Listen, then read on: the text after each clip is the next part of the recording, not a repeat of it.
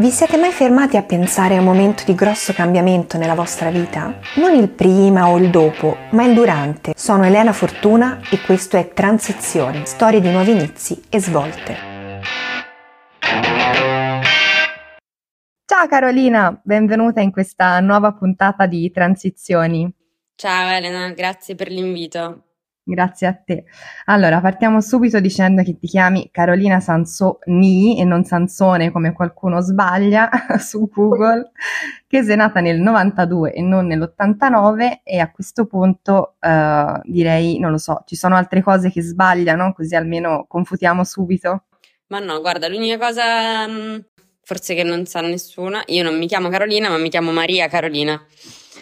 E quindi in realtà il mio primo nome è proprio Maria Carolina, di base neanche i miei amici lo sanno, quindi molte volte quando viaggiamo, che poi devo lasciare il documento, che sia una patente, un passaporto, lo vedono, poi comincia la presa in giro da quando sono piccola. Poi in realtà ti posso dire, crescendo mi è anche mh, piaciuto di più poi il mio nome, però insomma tuttora mi presento come Carolina e e è così.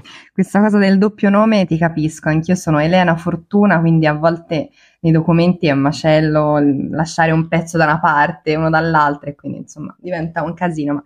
Benissimo, Maria Carolina, perfetto. Preferisci essere chiamata Maria Carolina o Carolina e basta? No, no, nessuno penso mi abbia mai chiamato Maria, forse mia nonna una volta ci ha provato. va bene, va bene. Senti, partirei dalla prima domanda che ormai è diventata un po' di rito ehm, del podcast ed è cosa significa per te la parola transizione? Credo che sia proprio alla base di quello che sono io. Cioè, paradossalmente per me è un modo per sentirmi stabile, il fatto di eh, dover cambiare. Mm, non so se è una cosa del tutto positiva, penso che sicuramente il movimento e la transizione mi abbiano fatta cambiare molto e mi abbiano fatto arrivare a quello che sono oggi. Cerco di prendere qualcosa ogni volta che mi muovo, ogni volta che, che, cambio e cerco di vederla nel modo più positivo possibile, nel senso che anche da quello che magari può essere una brutta esperienza mi convinco del fatto no, che qualcuno o qualcosa aveva deciso che fosse giusto che mi succedesse. Quindi, insomma, se, se, è andata così, cos'è che devo prendere? Cioè, perché mi sono ritrovata in questa situazione qua? Evidentemente c'era qualcosa che io eh, dovevo assimilare, qualcosa che in quel momento mi mancava e cerco ormai, insomma, di, di vederla così. Un insegnamento passo dopo passo, cambiamento dopo cambiamento, diciamo. Ok, piano piano mh, mm, racconteremo anche chi sei, cosa fai e ti presenteremo in un modo diciamo un pochino più completo, però mi piaceva um, raccontare la tua storia appunto per piccoli passi. Intanto cercando su Google appunto chi, chi sei, un po' lo sapevo ma insomma mi sono un po' documentata e quindi passo alla seconda domanda. Sei stata inserita da Fortune tra le under 40 che cambieranno il paese, che wow, insomma un, un titolo veramente importante. Come, come, ti senti con un titolo del genere? Guarda, secondo me questi sono poi alla fine appunto dei titoli. Era successo anche, tra l'altro questa cosa mi ha fatto ridere perché è successa appena ho compiuto 30 anni, perché l'anno prima era su quella di Forbes 30, under 30, quindi questo scatto di sei mesi sono passate a una roba under 40, quindi è stato anche tipo, quando ti chiedono come ti sei sentita quei 30 anni lì ho subito lo shock di capire che in, in, sei mesi sono diventata un under 40. Ma guardi, non lo so, secondo me nel senso sono, sono cose un po' inutili, cioè per come la vedo io, nel senso è, è, bello perché poi viene magari riconosciuto il tuo lavoro in alcuni casi, però sai, ci si trova lì per, per determinati motivi, almeno io sono abbastanza conscia di quello.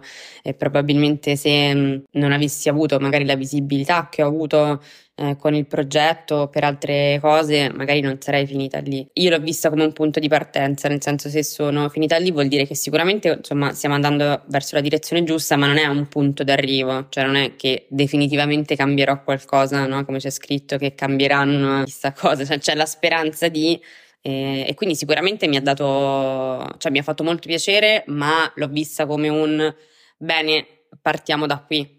Cioè, se sei finita qui, rimanici, non so come dire, rimani in, in, quell'onda lì e cerca di fare no, quello che poi si spera che ognuna delle persone che è lì dentro riesca a fare. Cioè magari se un giorno sarò, che ne so, tipo cavaliere del lavoro, allora quello, quello sarà un punto d'arrivo. Le, le liste, Under 50 a quel punto. esatto, cioè le liste di Forbes, e, um, di Fortune sicuramente sono interessanti nel senso che dall'esterno e anche tuttora mi capita poi di leggerle ogni anno perché poi ti rendi conto anche di quelli che possono essere dei progetti interessanti che, che stanno prendendo forma, di, quel, di, come si sta muovendo anche il mercato. Ogni anno vedi che magari c'è più di un settore un anno perché il settore sicuramente per esempio quest'anno sarà l'intelligenza artificiale e quindi ti dà anche un'idea no, di quello che potrebbe essere il futuro in base alle, ai giovani e ragazzi che stanno portando avanti magari delle idee o dei business in quei settori lì.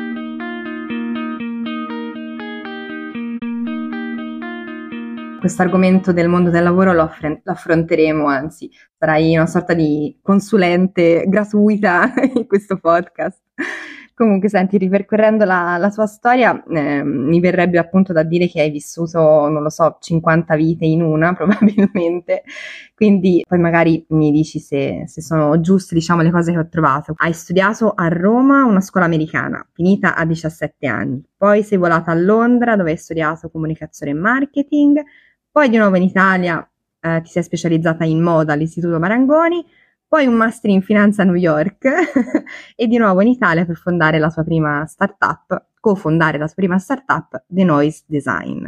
Giusto? Tutto corretto fino a qua? Tutto corretto, tranne che la Marangoni l'ho fatta a Londra, quindi io in realtà sono rimasta sempre a Londra non sono andata direttamente a New York da Londra, sono rimasta un altro po' a Londra, quindi non sono tornata a Roma per eh, buona parte dei miei vent'anni. E poi sei tornata invece per fondare appunto la, cofondare la tua prima startup? In realtà sono tornata di passaggio per me, nel senso che avevo finito il, il master a New York e mi ero innamorata perdutamente di New York, anche se già mentre ero lì, perché poi tra una cosa e l'altra sono stata, stata 6-7 mesi, perché l'altra metà del master era comunque a Londra e mi capitava di parlare poi con, eh, ho conosciuto persone che vivevano lì, magari da un anno, da un paio d'anni e tutti già mi dicevano guarda questa è una città che puoi vivere per due o tre anni massimo, perché poi dopo insomma ti senti solo, è grande, è piena di energia e dopo un po' non ce la fai.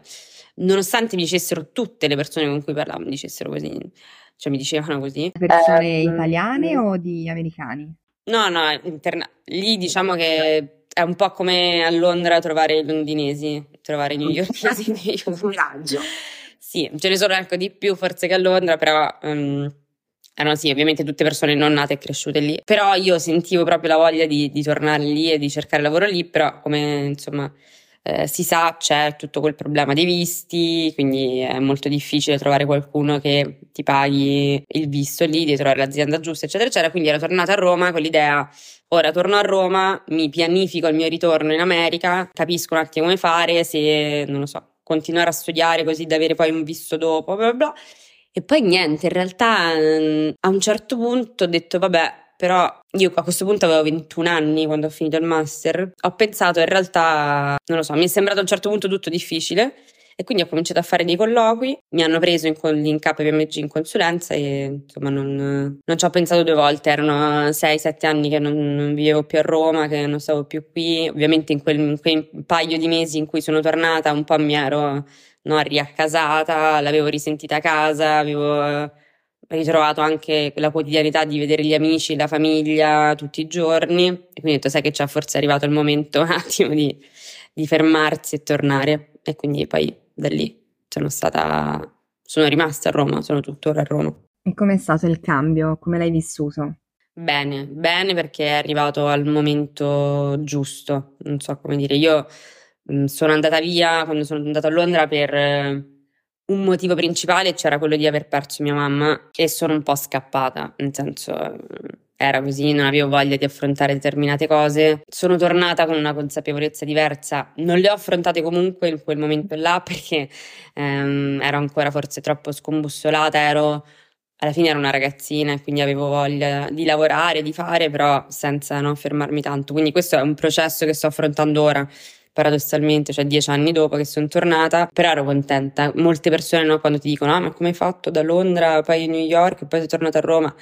ma in realtà alla fine non è che è così tanto assurdo. Cioè, credo che dopo tutto no, quel rumore, sono città che non ti lasciano tanto tempo per te, se le vivi sapendo no, che sono di passaggio e quindi tornare a casa insomma fa bene dai. no, è importante avere un posto no, che chiami casa anche, non sempre è così facile, oltretutto, insomma, quindi bene. Come si passa dal um, avere un'azienda che si occupa di moda, ufficio stampa, design, eccetera, a una che è quella di adesso, Talking Pills, che invece si occupa di supportare i giovani nell'inserimento del mondo del lavoro? Cioè, come è arrivato questo cambio? Allora, io ho mh, appunto lavorato in consulenza, dopo aver lavorato lì sono andata a lavorare in un'agenzia pubblicitaria, dove poi sono rimasta in realtà cinque anni, ho lavorato lì come account. Quindi sicuramente una prima differenza te la trovo qui. The Noise è nato per uh, più che per un'idea di business per due persone che avevano voglia di fare qualcosa insieme da sempre. Quindi questa era Ludovica, una mia carissima amica. Era come se, insomma, da, da quando ci conoscevamo da, dall'adolescenza, sai, quelle persone che tu sai. Mh, in qualche modo ti completano, cioè che hanno qualcosa che tu non hai e tu puoi avere magari qualcosa che loro non hanno. E la cosa assurda in realtà è stata che lei anche poi è tornata, era stata anche lei un po' a Londra e ci siamo viste per un caffè e abbiamo detto vabbè prima o poi dobbiamo fare qualcosa insieme.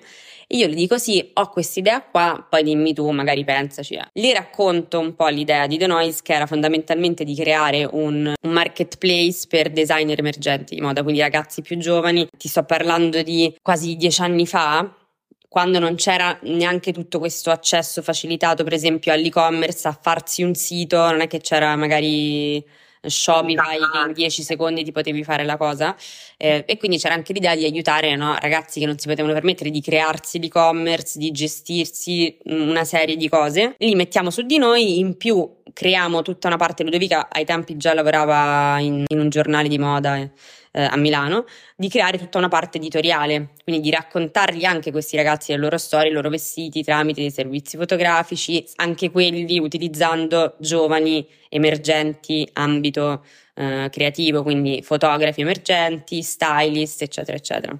Se ci, cioè adesso che ne parlo quando ci ripenso dico, cavolo, era proprio una buona idea. Poi ehm, è andata avanti un paio di anni, ma nessuna delle due ha lasciato quello che era no, il suo lavoro principale. Cioè io lavoravo nell'agenzia, Ludovica mm, lavorava appunto in un giornale. E quindi questo un po', cioè nonostante ci credessimo, ha fatto un po' da barriera a quello che poi può essere no, il successo reale di, di un'idea, perché ci devi credere talmente tanto a volte da rischiare qualcosa. E noi in quel momento non abbiamo rischiato, ma anche perché non ce lo potevamo permettere, nel senso che avevamo bisogno, cioè avevamo uno stipendio, quella cosa lì al momento è stato anzi solo un investimento, nel senso ci abbiamo investito eh, non tantissimi soldi, però i nostri, i nostri soldi sopra e non ce la siamo sentita di rischiare. In più credo anche che ci fosse tanta inconsapevolezza, nonostante insomma venissimo da delle storie anche abbastanza privilegiate, no? dove io insomma avevo viaggiato avevo già lavorato, io ogni anno più o meno durante, la, durante l'università ho lavorato tutta l'estate, quindi conoscevo già il mondo del lavoro, eppure non avevo idea di cosa volesse dire aprire un business, cioè anche tipo cos'era una partita IVA.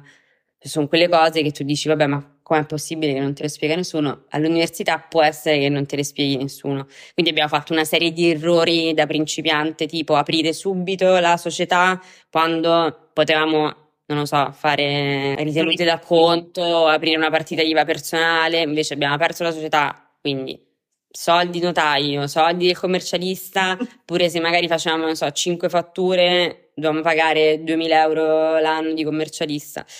Quindi una serie di, di cose per cui alla fine mh, mm, non è andata. Non è andata e mi è dispiaciuto molto, però allo stesso tempo poi la classica cosa che uno sente dire, però effettivamente è stata la cosa che più mi ha aiutata questa volta qui. Cioè tutti questi errori qui sono tutte cose che io non ho più rifatto, sono cose che ho visto e non, non ho più replicato perché sapevo, insomma, più o meno avevo capito, avevo capito gli ingranaggi di cosa volesse dire iniziare a fare qualcosa. E quindi li ho usati questa volta qui. E la differenza con uh, Talking Pills è che Talking Pills è nato non con l'idea di crearci un'azienda sopra o potesse diventare un lavoro in nessun modo. È nato durante il lockdown, quando eravamo appunto tutti chiusi in casa. C'erano, non so se ti ricordi, dirette no, su come fare la crostata di nonna, come, non so, mettere a posto la libreria in ordine estetico, sì, di colore o armocromia della libreria, cioè c'era qualsiasi cosa. E lì semplicemente un giorno ho pensato, ho la fortuna di aver conosciuto tante persone interessanti che fanno lavori molto diversi e soprattutto in ambiti in cui, cioè negli ambiti che non sono prettamente quelli tradizionali, cioè quelli col percorso tradizionale che tutti conosciamo. Se uno ha fatto l'avvocato, più o meno di base deve aver studiato giurisprudenza, deve aver fatto l'esame d'avvocato, deve aver fatto praticantato, no? È tutto molto chiaro. Per tanti lavori non è così. E quindi da lì è iniziata questa cosa di chiamare una persona al giorno su Instagram con una diretta Instagram. Ho iniziato con una mia amica che faceva ai tempi, poi adesso ha proprio un'agenzia, la social media manager, e quindi è iniziato da lì. Ogni giorno devo dire che mi ha tenuto sana anche, immagino. Molto, perché avevo quell'ora al giorno in cui sapevo che avrei fatto quella cosa, mi preparavo, magari facevo una ricerca, poi noi dopo ogni diretta e questa cosa è iniziata insieme a Ludovica che è appunto la stessa ragazza di, di The Noise. Preparavamo la grafica con uh, tips da portare uh, dietro dopo la diretta, quindi le cose più importanti che avevamo detto. È andata così. Poi piano piano mi sono resa conto del fatto, cioè ho pensato se queste cose vanno bene, se le persone ne chiedono altre, vuol dire che c'è un po' un problema per come la cioè nel senso che non che, c'è ta- non che c'è un po' problema, ma che abbiamo trovato un problema. Quindi c'è un uh, famoso no, gap nel mercato che uno cerca quando inizia qualcosa e quindi da lì un po' mi si è accesa la lampadina di dire ok, come posso trasformare questa cosa in uh, una roba che fondamentalmente mi dia da mangiare, no? cioè che possa p- pagarmi uno stipendio a me e eventualmente a delle persone che poi uh, vorranno lavorare con noi. E quindi da lì si è un po' mm, esteso tutto a un racconto a 360 gradi eh, sul mondo del lavoro, alle prime collaborazioni con le aziende. Quindi diciamo è stato in qualche modo un passaggio naturale, se vuoi. Tutto molto organico, ma da lì e lo è tuttora, si possono fare no, molti passaggi diversi quando si, si ha un'idea o si apre magari un business di questo tipo, puoi cercare magari investimenti, fare business plan no, con, no, tra tre anni non so, farò mille milioni con tutte queste colonne qua e questi numeri che nessuno capisce, ma ti assicuro che sarà così, dammi eh, un sacco di soldi per prendere una percentuale.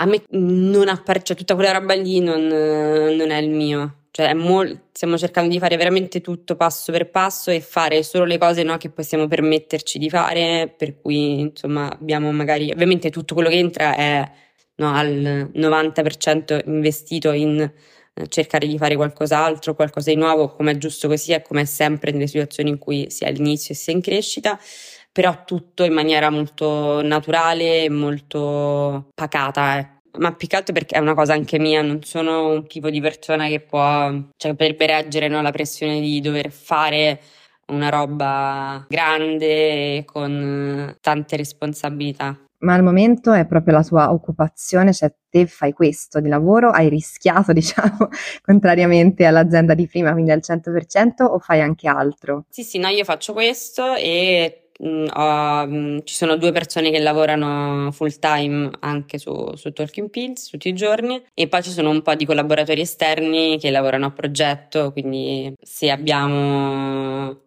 delle necessità in più oppure anche sul contenuto editoriale di Talking Pills, eh, ma che insomma non lo fanno tutti i giorni. In realtà mh, mm, mi hai imbruciato una domanda perché hai già risposto, che era appunto rispetto a... No, hai detto una cosa molto interessante rispetto a um, cosa succede quando uno decide di aprire un'azienda, no? che non ci sono realmente dei, uh, dei passaggi ben chiari, non, non sai chi, con chi interfacciarti, è un gran casino, io l'ho visto perfino con la chiusura di un'azienda, no? Nel senso che anche quando mh, noi abbiamo deciso di chiudere l'azienda non c'era nessuno che sapesse come funzionasse. È una cosa allucinante. Ma pensa che noi non l'abbiamo ancora chiusa, cioè adesso forse devo parlare, la, The Noise, l'abbiamo chiusa nel 2000, 2020 o 2019, 2019, secondo me, tipo dicembre 2019 mandiamo alla Camera di Commercio i documenti per chiudere. Poi scoppia il Covid e durante il Covid tipo cambiano non, le motivazioni per cui si poteva chiudere o non chiudere un'azienda, bla bla bla. E praticamente da lì la nostra pratica rimane ferma dal 2020 fino a, credo, adesso devo verificare, inizio 2023 siamo finalmente riusciti a chiudere, ma questo ha implicato anche il fatto che, cioè comunque c'era un bilancio da presentare per due anni di un'azienda che non funzionava, ma questo bilancio qualcuno doveva pur farlo. Quindi una serie di, di, rotture infinite e come dici tu, questo è un passaggio che non esiste secondo me neanche mh, per chi va a lavorare per un'azienda, cioè non ti insegnano ad aprirla, ma non ti insegnano neanche cosa vuol dire essere dipendente, nel senso di come si legge un contratto, eh, cosa, quali sono i miei diritti. Sono, non so, vado in stage, per esempio, ho diritto alle ferie o no, che tipo di contratto è? Non è un contratto di lavoro, quindi questo cosa determina questo, questo e quest'altro. Quanto guadagna una persona che fa il mio stesso lavoro tra tre anni? Cioè, tutta una serie di informazioni che non ci vengono date e che rendono no, la, chiunque poi vada a lavorare poco consapevole e quindi con poco potere anche negoziale eh, in quel momento e in futuro. Cioè uno si deve accontentare di quello che dicono perché non ha un termine di paragone.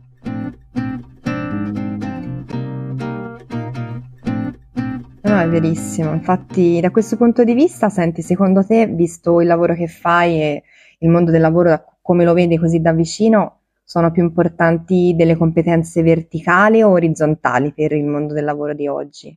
Guarda, io ci tengo prima di tutto a specificare che eh, non sono esperta del mondo del lavoro, nel senso che è una cosa che mi che raccontiamo e quindi lato mio, cioè tutta la parte di comunicazione, di gestione un po' di quelli che sono i contenuti, poi quando andiamo nello specifico su cose più tecniche, mh, mm, anche su consigli più tecnici poi, noi, tecnici, poi noi abbiamo delle persone che fanno proprio questo e su cui ci appoggiamo. Detto questo, sono dieci anni che lo vedo e lo vivo il mondo del lavoro e soprattutto in questi ultimi tre no, abbiamo un rapporto costante anche con i ragazzi che ci scrivono tutti i giorni, con cui parliamo e che usiamo molto come spunto per creare il contenuto, creare il video sul sito, cioè cerchiamo di capire cos'è che manca no, per, ehm, per andare magari ad aiutarli in quel modo lì, nel nostro piccolo. Credo Sicuramente che adesso sono un po' più le soft skill a fare da, da padrone, anche per le aziende, sia lato aziende che poi un, ci sono quei racconti che, che sono da fare, che so, sono quelli che secondo me un po' mancano, mancavano, no? Di capire che puoi fare una cosa, puoi studiare una cosa e poi puoi arrivare a farne completamente un'altra negli anni.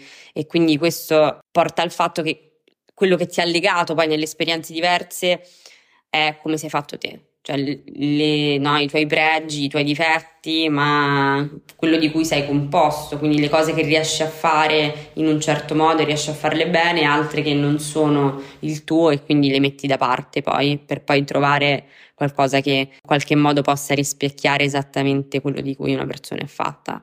E questo è quello che stanno un po' cercando le aziende, almeno quello che dicono di cercare le aziende, perché eh, poi ne sappiamo fino a un certo punto, però insomma durante i colloqui oggi si tende molto a capire la persona piuttosto che andare a eh, analizzare no, il, il, voto di laurea o eh, il singolo corso che è stato fatto su una cosa. Di base, se io vedo che tu eh, sei pronta ad imparare e sei una che impara velocemente, a me interessa quello all'inizio, poi ovviamente dipende anche di caso in caso, nel senso che se devo andare a lavorare alla NASA sicuramente, ecco, posso, non posso essere laureata in scienze della comunicazione, ma uh, devo comunque avere una specializzazione. Certo. Senti, e nel tuo caso, in tutti i tuoi cambi, trasferimenti, aziende chiuse, riaperte, eccetera, qual è stata, qual è stata diciamo, il, il fil rouge no, che ti ha permesso di, di, portare avanti tutti i tuoi cambiamenti? Cos'è che ti ha spinto a cambiare e poi a rimanere anche bella salda, insomma? Sembri una con un'idea, con idee molto chiare, poi magari non è così, però sembra. Quindi sono anche brava a fingere, no scherzo. E, um, Ne, ne, ho parlato proprio in... ho fatto un TED Talk a marzo e ne ho parlato un po' lì, nel senso che io all'inizio, cioè, anzi fino a che non ho iniziato a fare questa cosa qui, ero completamente persa. Cioè, nel senso io lavoravo, che ne so, andavo no, in, in ufficio, in agenzia tutti i giorni, ma dentro di me pensavo, ma io, cioè, questo non è il lavoro che voglio fare. Però ovviamente era il lavoro che in quel momento mi dava uno stipendio, che mi piaceva, nel senso io stavo poi bene in ufficio, stavo bene nella, nella situazione, però dentro di me sapevo che non sarebbe stata... E questa sensazione qua io un po' ce l'ho sempre avuta, anche quando per esempio in, è stato così in consulenza, gli anni eh, dell'università, durante mh, mm, l'università io ho fatto tre stage, erano tutti nel mondo della moda. Al terzo, finalmente, ho compreso che cioè, il primo avevo già capito, al secondo, al terzo ho detto no, non voglio lavorare nella moda, non è proprio il mio, non mi piacciono le persone, non, non voglio generalizzare, però è un ambiente che in quel momento non, non mi piaceva. E questa cosa un po' di no, essere sempre cioè di avere sempre un po' un turbamento rispetto a quello che di non sentirmi mai a mio agio totalmente mi ha fatto cioè non mi ha fatto essere tranquilla mi ha, mi ha sempre agitato molto finché poi vabbè, è successa questa cosa di Talking Pills e ho capito e quindi in questo TED in realtà parlo di questo del fatto che in realtà io avevo appunto un filo che legava tutto, cioè, c'era un motivo per cui avevo fatto tutte queste cose, semplicemente non l'avevo visto fino a quel momento, cioè mi sembrava tutto da una parte e dall'altra dicevo, vabbè, ma che sto facendo? Cioè, non c'è eh, un percorso, non c'è qualcosa che mi porterà a.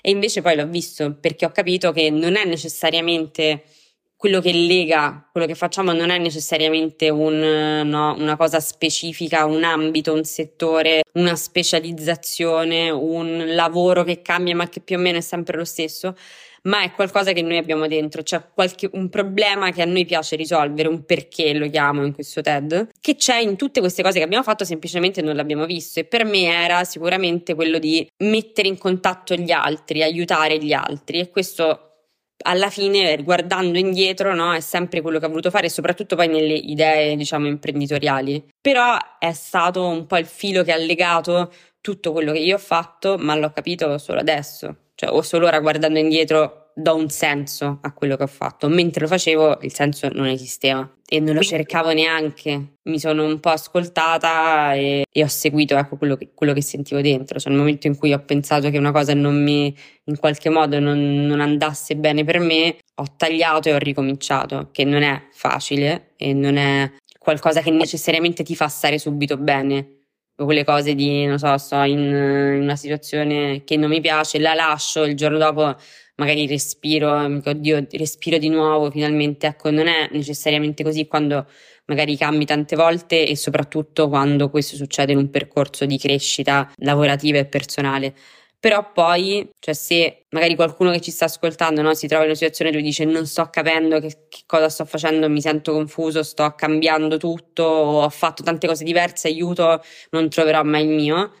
A un certo punto questa cosa viene da sola, cioè lo trovi da, da un certo punto ti guardi indietro e capisci tutto, è un po' no, come tipo un'illuminazione.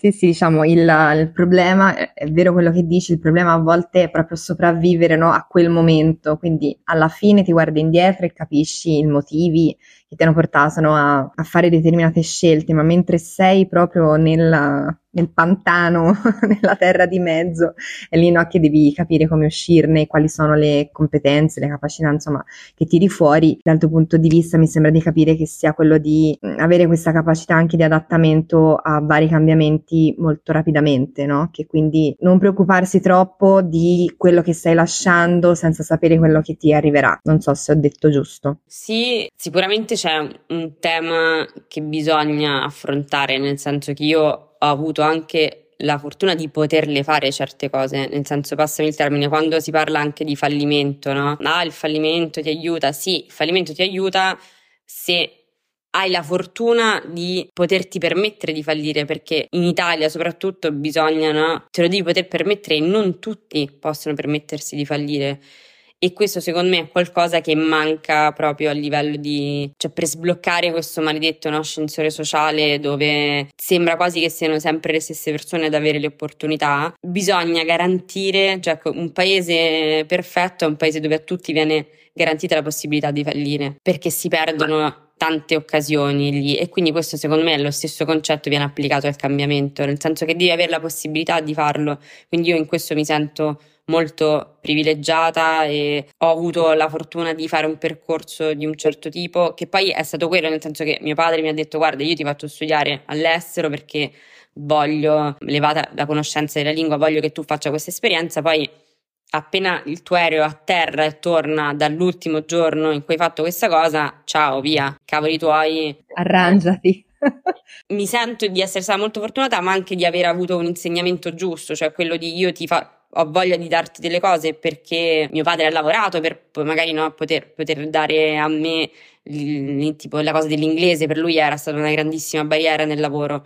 Eh, quando lavorava lui, lavorava molto con Londra, non conosceva l'inglese e questa cosa l'ha sempre agitato molto e quindi la sua cosa è stata voglio che per te non sia così perché è stato qualcosa che me che io non ho potuto fare, che non ho avuto e voglio dartelo a te. Però poi è stato ti ho dato tutto quello, cioè tu adesso hai tutti gli strumenti che vuoi, mo cavoli tuoi, cioè impara, impara a usarli e usali in qualche modo perché eh, io quello che ti potevo dare ti ho dato. È un'impostazione molto americana, no? Dove a 18 anni fuori di casa te la sbrogli da solo, poco italiana effettivamente.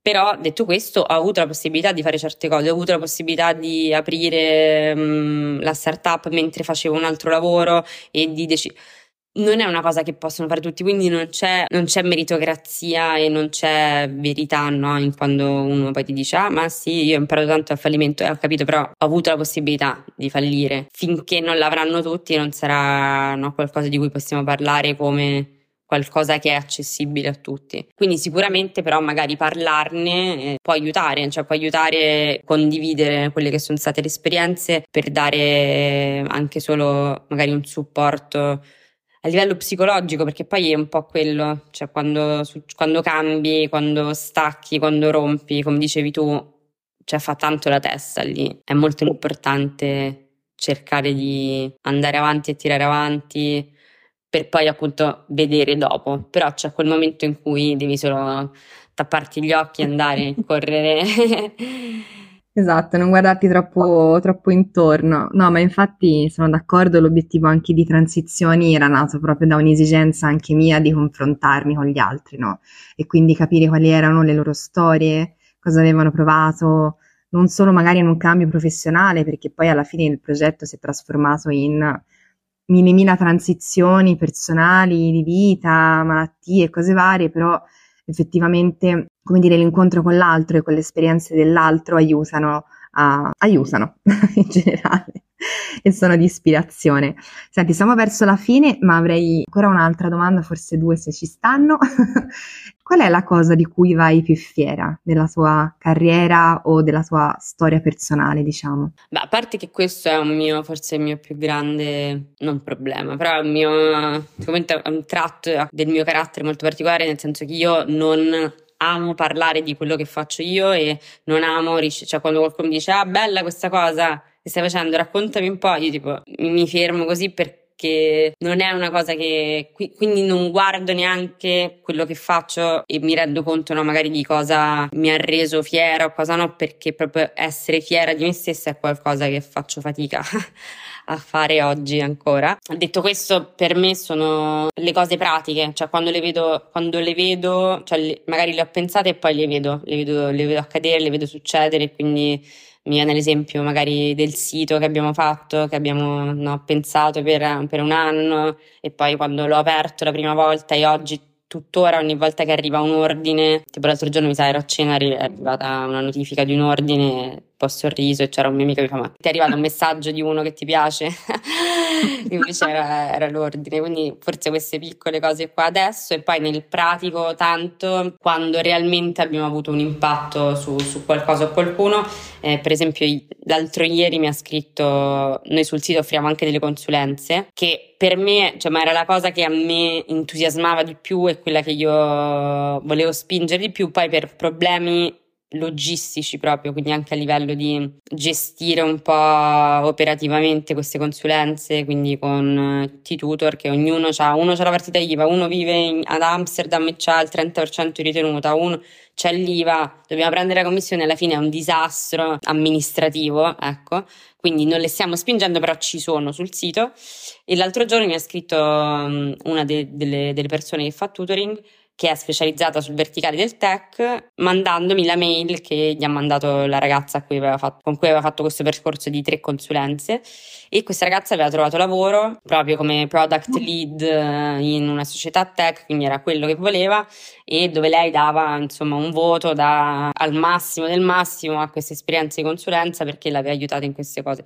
Quindi l'idea che comunque qualcuno tramite il nostro sito, con qualcuno che noi abbiamo scelto per essere tutor, quindi con le sue capacità, ma sia riuscita poi effettivamente no, a, ad avere un contratto in mano è una cosa che mi fa molto piacere. Questo accade anche magari quando facciamo le, mh, apriamo delle posizioni lavorative per gli altri, ci mandano delle opportunità e noi le possiamo. Sapere che delle persone hanno trovato lavoro tramite il nostro canale mi, fa, mi fa molto felice.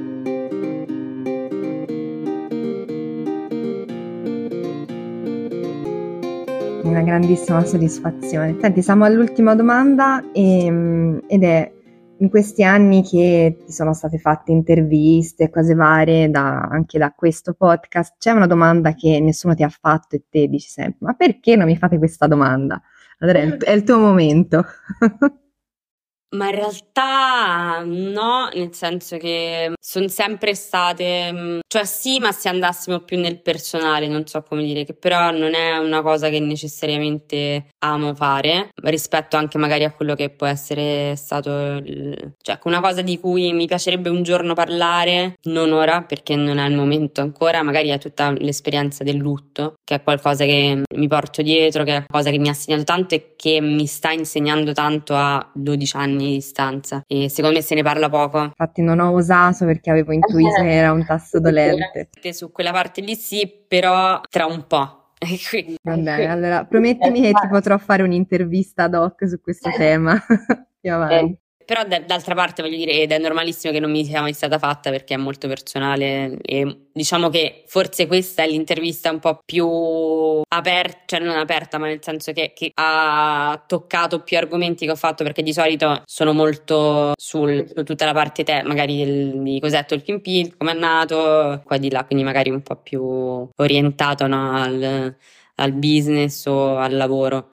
A me piace conoscere la persona, mi piace che venga fuori la storia della persona. È giusto così, anche perché credo che sia importante avere in generale un approccio olistico sempre rispetto alle cose, cioè non puoi conoscerne solo una parte. Totalmente d'accordo. Va bene, direi che abbiamo affrontato moltissime cose, poi magari più avanti ci sarà la seconda puntata, vediamo. Ti faccio sapere quando mi sento di aver completato esatto, i tuoi percorsi. Per adesso ti ringrazio davvero tanto per averci insomma, raccontato la tua storia e che uscirà il primo del mese come ogni puntata appunto esce una volta al mese, transizioni e grazie ancora davvero per la tua storia. Grazie a te Elena. Aspetta, ho un piccolo annuncio per te che hai finito di ascoltare questo podcast. Transizioni è un progetto indipendente e per funzionare ha bisogno anche del tuo aiuto. Se ti è piaciuta questa puntata, ecco quello che puoi fare. Puoi mettere subito like alla pagina Instagram di Transizioni Podcast, condividere la puntata con i tuoi contatti e attivare la campanella della notifica o di iscrizione su Spotify, Google Podcast e Apple Podcast. E se hai commenti, consigli o una storia da proporre, scrivimi una mail a transizionipodcast@gmail.com. Ci vediamo il prossimo mese con una nuova puntata di transizioni e grazie per averci ascoltato fino a qui.